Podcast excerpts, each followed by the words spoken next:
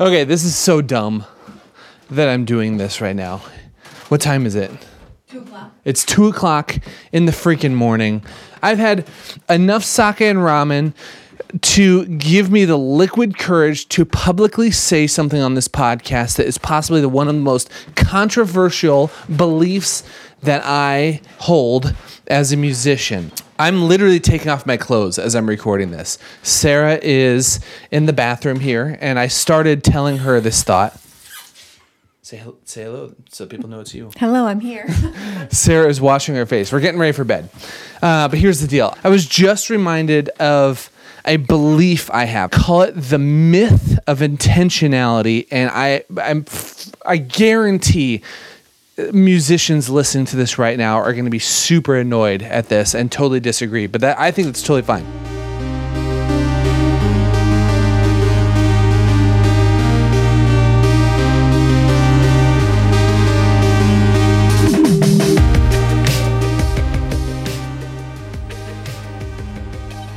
my, my whole the whole deal my whole deal is that as a, a shitload of artists i believe and musicians we unconsciously have this belief that the people that uh, we respect and we look up to uh, Sorry. Gotta put my. It's part of my bedtime routine. the people we look up to I said it's part of my bedtime routine. to blow your nose yeah, always. All right. Uh, t- the people we look up to, like say your like favorite album, you like whatever whatever it is you like. We we put people on pedestals, and we assume that every musical decision they made was intentional. Right.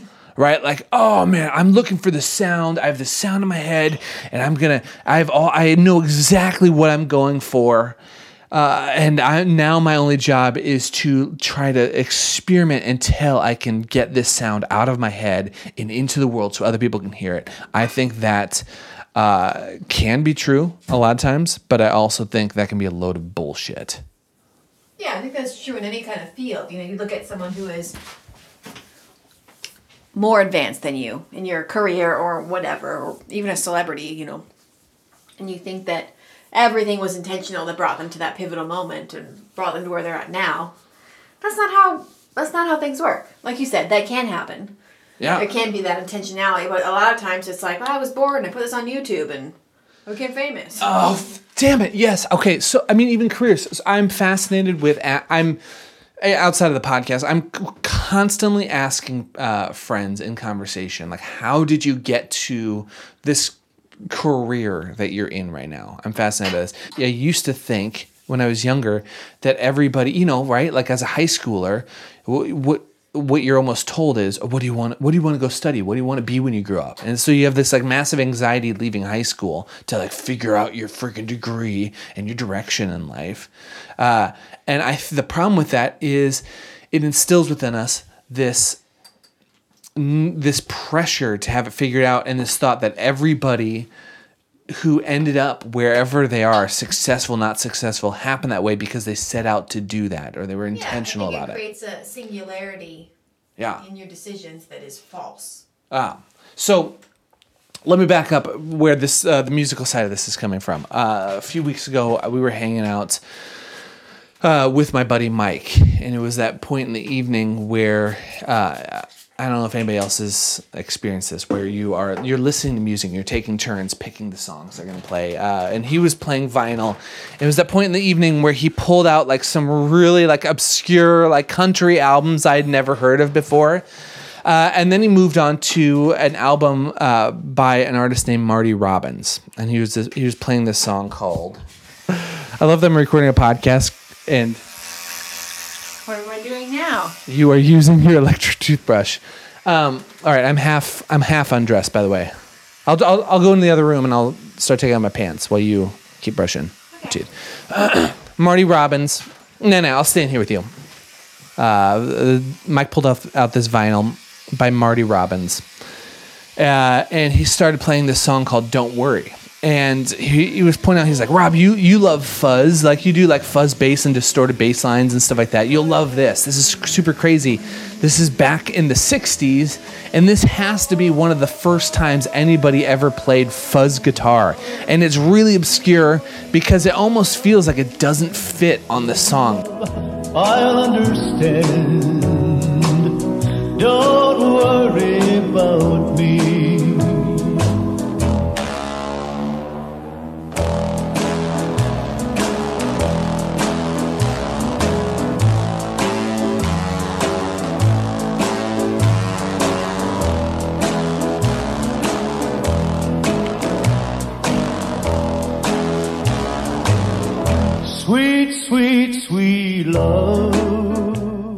Like it's it like catches you out of nowhere. Like where does this come from? It's so cool that he was so like innovative, right? Like that's the first place you go. But I was thinking about it. I was interested. I was like, okay, where? Uh, how did he actually? Because that's the deal, right? Like because if any any self-respecting musician, when you hear a sound on an album, your first thing your first thing is, well, what pedal did he use? So I can go like uh, like my buddy says, gear oftentimes for musicians is the myth of thinking that you can buy talent. So I'm, I'm of course like, okay, what?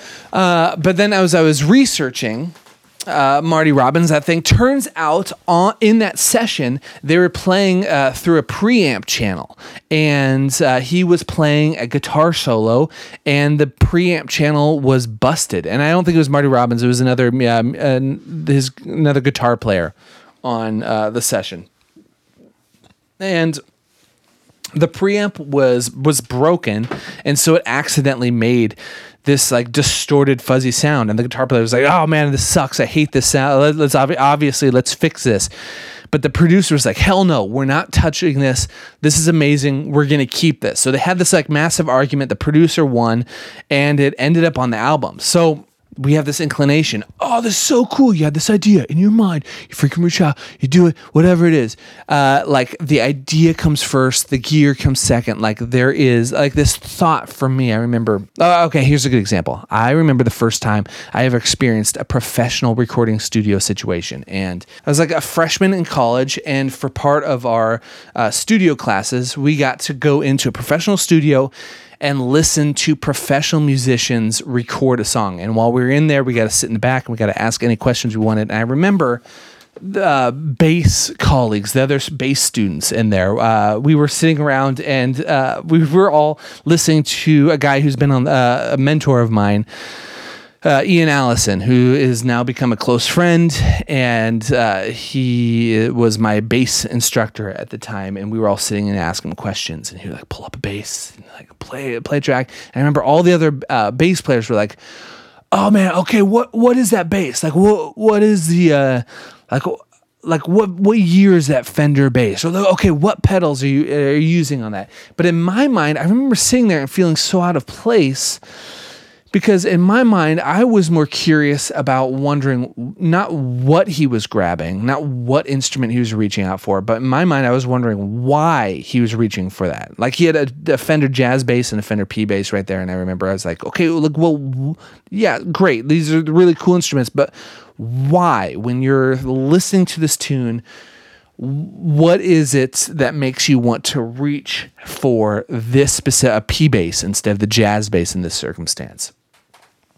And all of a sudden, I started realizing a secret. Hofi, I started realizing the secret that uh, I didn't really fully believe until recently, and that is none of it fucking matters. If, if Ian would have grabbed me, uh, Ian would probably disagree. He would think, oh man, a, a P bass, and but may- uh, tons of people would probably disagree. Oh man, a P bass would sit better in this spot than a jazz bass. This song calls for this. This is what the song's begging for.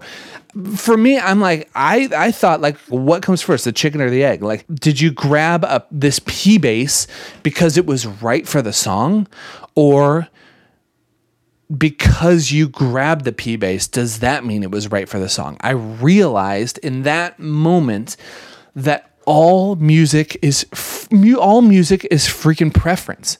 That's all music is.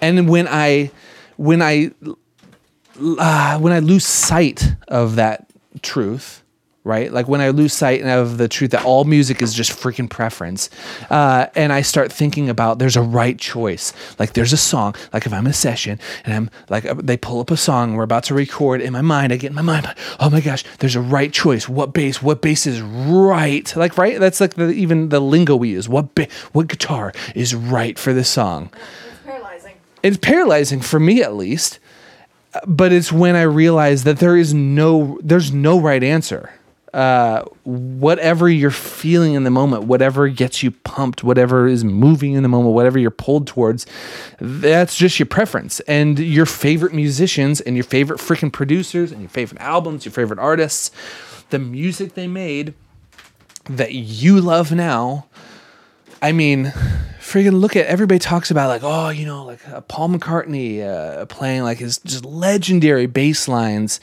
uh, with his Hofner uh, bass with flat wounds, and it's uh, here's why this Hofner bass is the perfect bass for the Beatles tone, all that stuff. It's like you think about that, and I get in my head, I'm like, okay, yeah, Paul. I mean, he just was so advanced. He knew that this was the perfect freaking instrument for the. But lately, I've been thinking to myself that that's total bullshit. Like, what if, like, that's just maybe that guitar for him at the time. Like, what if the Hofner bass for him and his hand size, right? Like, the neck just felt better in his hands. Like, what if, like, the feeling of those strings and, like, the look of it and the way it hung around his neck and, like, the weights and it's a little bit lighter than some of the other gigantic P basses and, like, all these other little factors. What if he just, like, p- picked one up one day I was like, oh yeah, I like this. I like the way it sounds.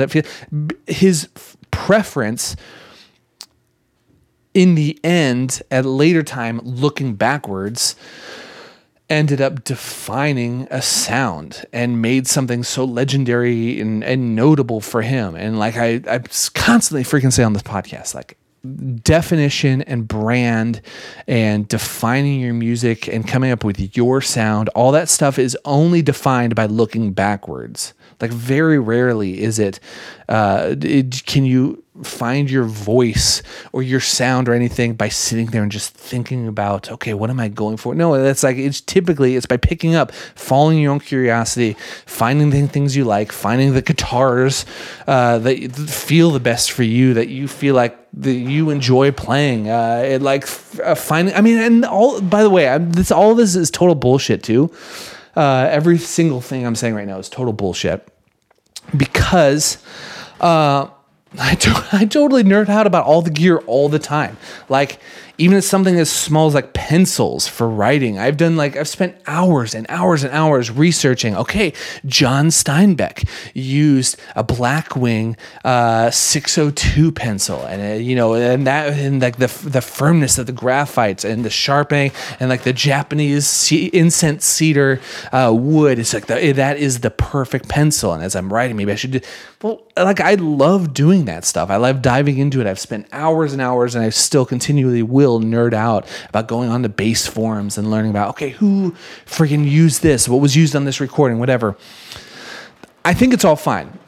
And maybe this maybe this whole rant and maybe my whole opinion about this thing is is totally bullshit in of itself. But at the end of the day, um, lately I have found so much damn freedom by recognizing that all art, all music, there are no right answers. That there is all preference. All music is just freaking preference, and the preference doesn't have to be directly uh, what it is you're making and the result of what it is you're using to make like again that John, Steinbeck thing. Like the result doesn't have to be maybe he didn't uh, use that specific pencil because he felt like okay uh, how hard he presses with it it, it will give him the perfect density and darkness of lead on paper and the point retention. You have all this stuff nerding out about it and that's exactly what I what if he just liked the weight and the feel of that specific pencil. What if it had nothing to do? Well, I mean, like pencils are, you don't write better. You don't come up with better words because of pencils. But maybe there's some magic in the sense of like nerding out and following your own sense of curiosity about what gets you excited. Like maybe it's that feeling of the lead and the pencil on paper and the smoothness of it and the feeling of it in your hands. Like that's obviously pen, like obvious. A pencil's not going to give you any better words.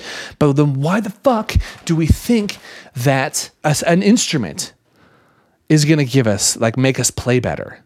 Like it sure it'll inspire you. It'll inspire you to pick your up your instrument more. I mean, I the one of the greatest things about buying a new guitar is the fact that you enjoy, you're excited about it. It makes you want to um, pick it up more and play more. It makes you uh, want to, I feel like, it inspires you to play something differently. The way it feels, um, it makes you almost feel like there's songs hidden within this that you can bring to life.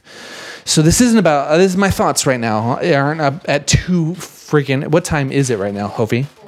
What? It's 244.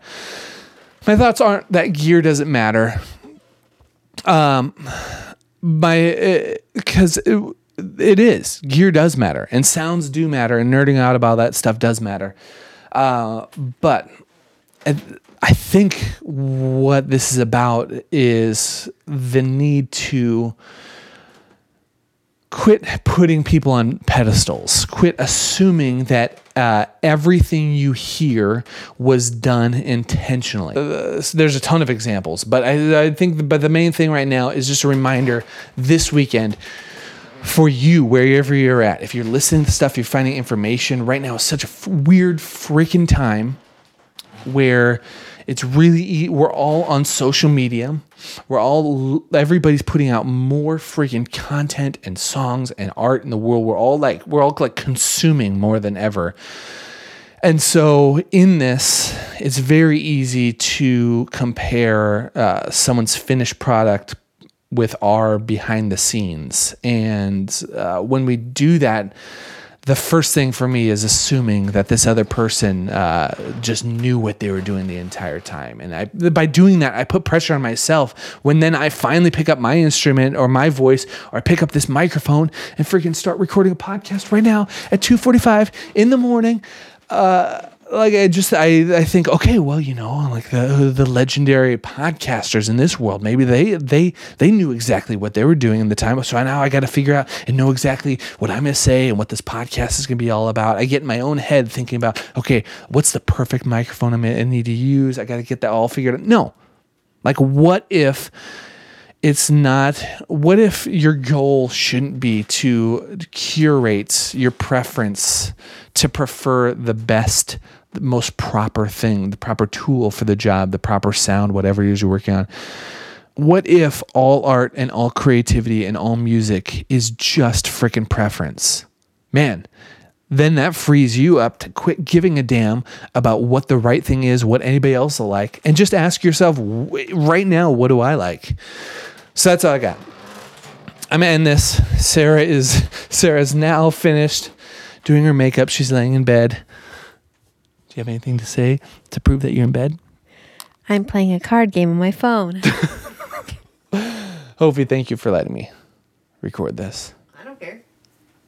You do you, my friend. All right, let's end it with this. If maybe if you disagree with me, totally cool. If you have different thoughts, I'd love to hear your thoughts. Maybe I'm totally off here.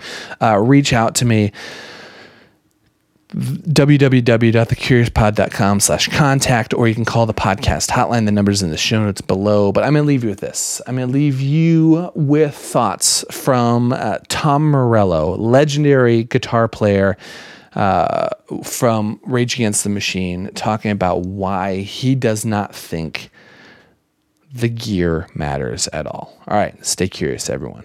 Is it important to you what type of guitar you play? Is there a certain guitar No. that is uh, nothing? Doesn't matter. Not at all. And this is controversial in the world of like sort of guitar players is that I don't believe it matters at all. And none of the none of the gear matters whatsoever. Like with me, I this was probably 1988. I went in, I spent a few hours twiddling some knobs, and I just said, I'm done. I don't like this sound particularly. It's not what I'm imagining in my head, but I'm sort of obsessing and anxious about it. I'm going to never think about these knobs again. I'm never going to think about this guitar again. These are the settings. I'm now just going to worry about being creative with the sound that I have. And those that amp, it's right over there. Over What thing. that amp? It's a 50 watt Marshall head and a, a Peavey cap, which is like what I bought at the time. And the settings I marked on that day in 1988, The amp is still set to those settings. The guitar is the one that I've played on every record and every show, every tour. And I just said, I'm no longer going to burden myself with this. I have to have the right gear and I have to have the right guitar. It's like I got the guitar I got, and now I'm going to put all of my energy into sort of imagination and creativity. Same with gu- guitar effects Right. pedals. I have th- basically three. There's three pedals for 35 years that are the same ones that I've just applied myself to by embracing those limitations. Helped me tremendously creatively because I'm never going to worry about that stuff. At the beginning of Rage Against the Machine, really for me was the turn where it went from being a technically skilled musician to becoming an artist. And I found my own voice on the instrument when I began self identifying as the DJ in the band. And I stopped practicing scales eight hours a day and I started practicing mistakes eight hours a day. And all of a sudden, I was just hearing the instrument in a different way. And it was creating a vocabulary of sounds that were not from the Chuck Berry book or the Eddie Van Halen book or whatever. And then, and then the blinders were off.